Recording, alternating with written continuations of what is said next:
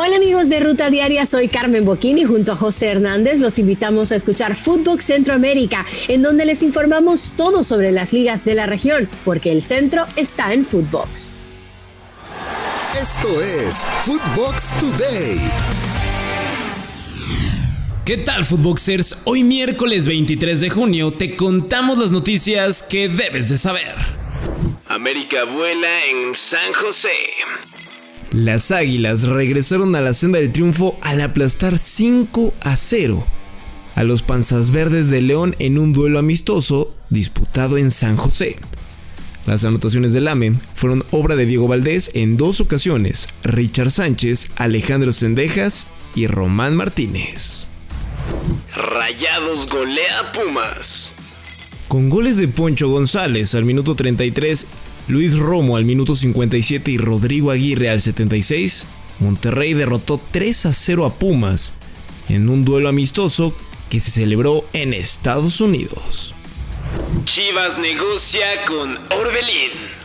El delantero de la selección mexicana ya tiene conversaciones con el rebaño para repatriarse, toda vez que no entra en los planes del Celta de Vigo que desea venderlo este mismo verano.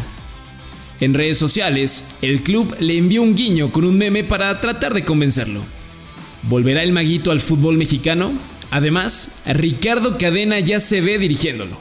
El entrenador habló en entrevista para el medio Marca Claro sobre la posibilidad de tener a Orbe entre sus filas, diciendo que con eso el plantel estaría cerrado. A una firma de ser celeste. Carlos Rotondi, delantero argentino, está muy cerca de cerrar su fichaje con Cruz Azul para el Apertura 2022. El jugador de joven en sus redes sociales que tiene una playera de la máquina guardada por su relación con Chelito Delgado. Hay que recordar que el jugador llegaría desde Defensa y Justicia, equipo de Argentina. Bruno Méndez también en la lista. Otro jugador que está cerca de portar la playera de Cruz Azul es el defensor charrúa Bruno Méndez, quien jugó con el Internacional de Porto Alegre, pero su carta pertenece al Corinthians. Y es del deseo del entrenador cementero Diego Aguirre.